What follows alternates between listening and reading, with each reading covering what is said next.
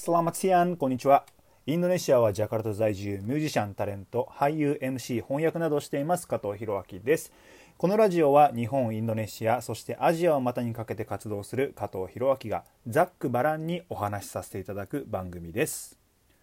本編に入る前に告知をさせてください。今週末の5月22日土曜日、オンラインハラルビハラル 2021with 弘明加藤というイベントを開催させていただきます。ハラルビハラルとは断食明けの大祭レバランの催し物の一つで、家族や友人と集まって断食明けの大祭をお祝いするというものなんですが、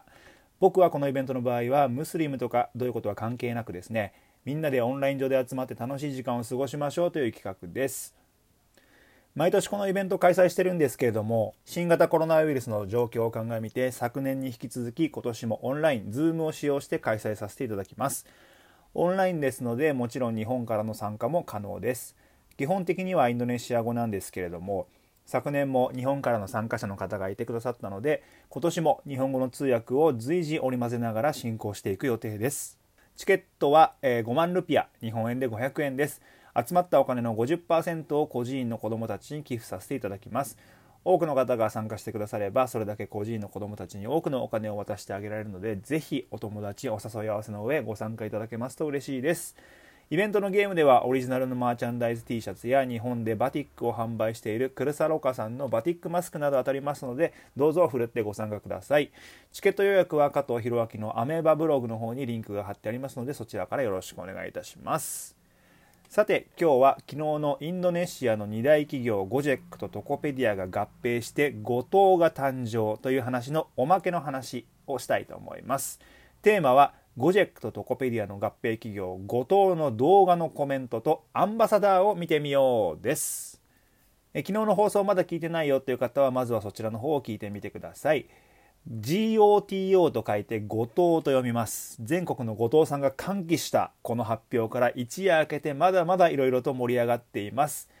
CMBC インドネシアというですね、メディアの速報動画などについているコメントを見ると、やっぱりね、インドネシア企業同士の合併ということで、これを歓迎する声が多くて、少し前までシンガポールの企業グラブっていう企業があるんですけど、これも配車決済アプリサービスなんですけど、ここのね、合併を模索してるなんてニュースがずっと出てたんですね。で、その合併が頓挫してトコペディアと組むことになったんですけども、ここまではやっぱインドネシア企業同士の合併ってことで、かなり好意的に捉えられてる印象です。しかもロゴやカンパニーカラーが同じ緑色だったこともあって、緑の二大巨頭の世界進行が始まるぞというようなコメントもあって、かなり盛り上がってます。で、面白いのが CMBC インドネシアの速報動画でもそうですし、後藤のプロモーション動画っていうのがそれぞれゴジェックの YouTube アカウントとトコペディアの YouTube アカウントに上がってるんですけど、そちらの方でもですね、コメントの中に株式公開待ってますっていうコメントが多数あるんですね。これね、みんな株式買う気満々なんですよ。株を買いたいんですね。飛ぶ鳥を落とす勢いの企業で合併ですから、株が公開されたら買いますよと、それをわざわざコメントに書くっていうね。日本だったらどうですかね、ありえますかね、そういうコメント。このあたりの反応もすごく面白いなというふうに思うんですけれども、今のところですね、街を走るゴジェックのバイクドライバーたちはまだゴジェックのジャケットを着て走ってるんですね。多分そのうち新しいロゴがプリントされたジャケットが支給されて、街中がそのジャケットでいっぱいになりそうな予感があります。大体そうなん で昨日ね、近所のゴジェックドライバーのおっちゃんと少し話してたんですよ。これからね、ドライバーの待遇とかインセンティブ、歩合ですねの制度もいろいろとリニューアルされる可能性があるらしくて、期待してるっていうふうにおっちゃん話してたんですよ。で、このおっちゃんはもともと僕の家の近所でオジェックっていうね、そのゴジェックが出てくるまでもう至極当たり前だった、曲がり角とかにバイクとおっちゃんが待っていて、その場で交渉して乗せてもらうみたいなバイクタクシー業ですね、いわゆる。これオジェックって名前なんですけど、これを営んでたんですけど、僕もゴジェックが出てくるまではこのおじさんと交渉して乗っけてもらって、あちこち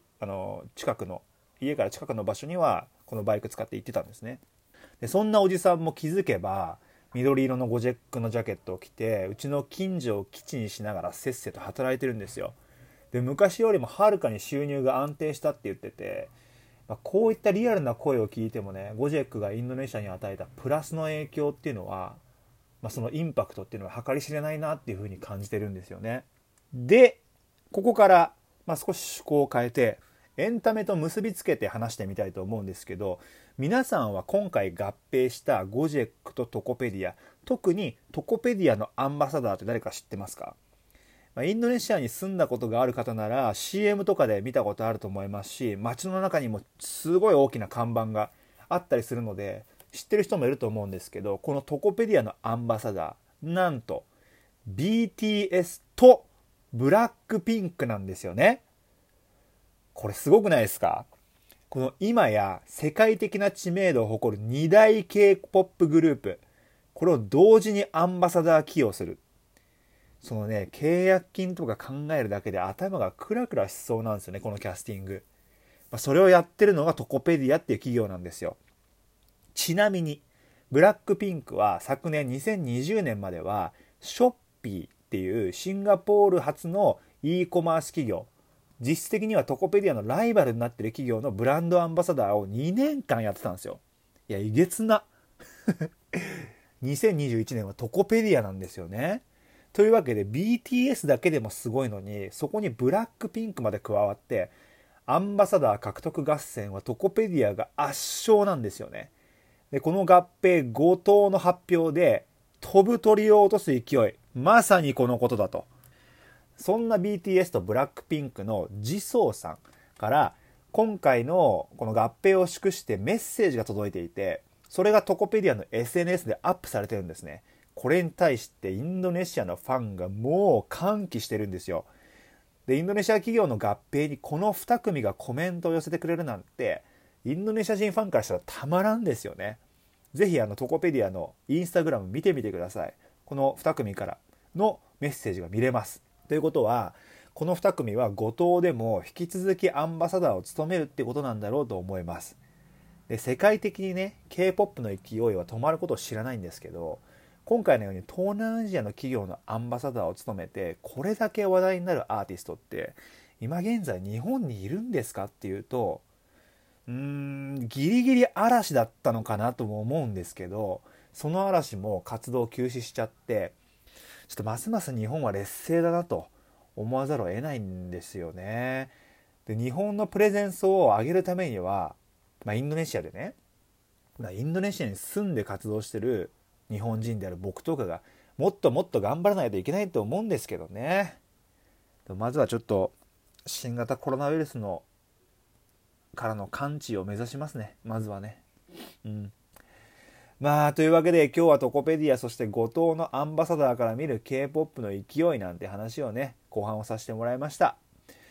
加藤弘明の楽曲は YouTube にいろいろ置いてありますので、ぜひ聴いてみてください。ミュージックビデオなんかもありますのでよろしくお願いします。そしてですね、ストリーミングサービス、サブスクリプションのストリーミングサービス、 Spotify であったりとか Apple Music、iTunes、 それから Amazon Music なんていうところでも楽曲が聴けますので、こちらの方もよろしくお願いします。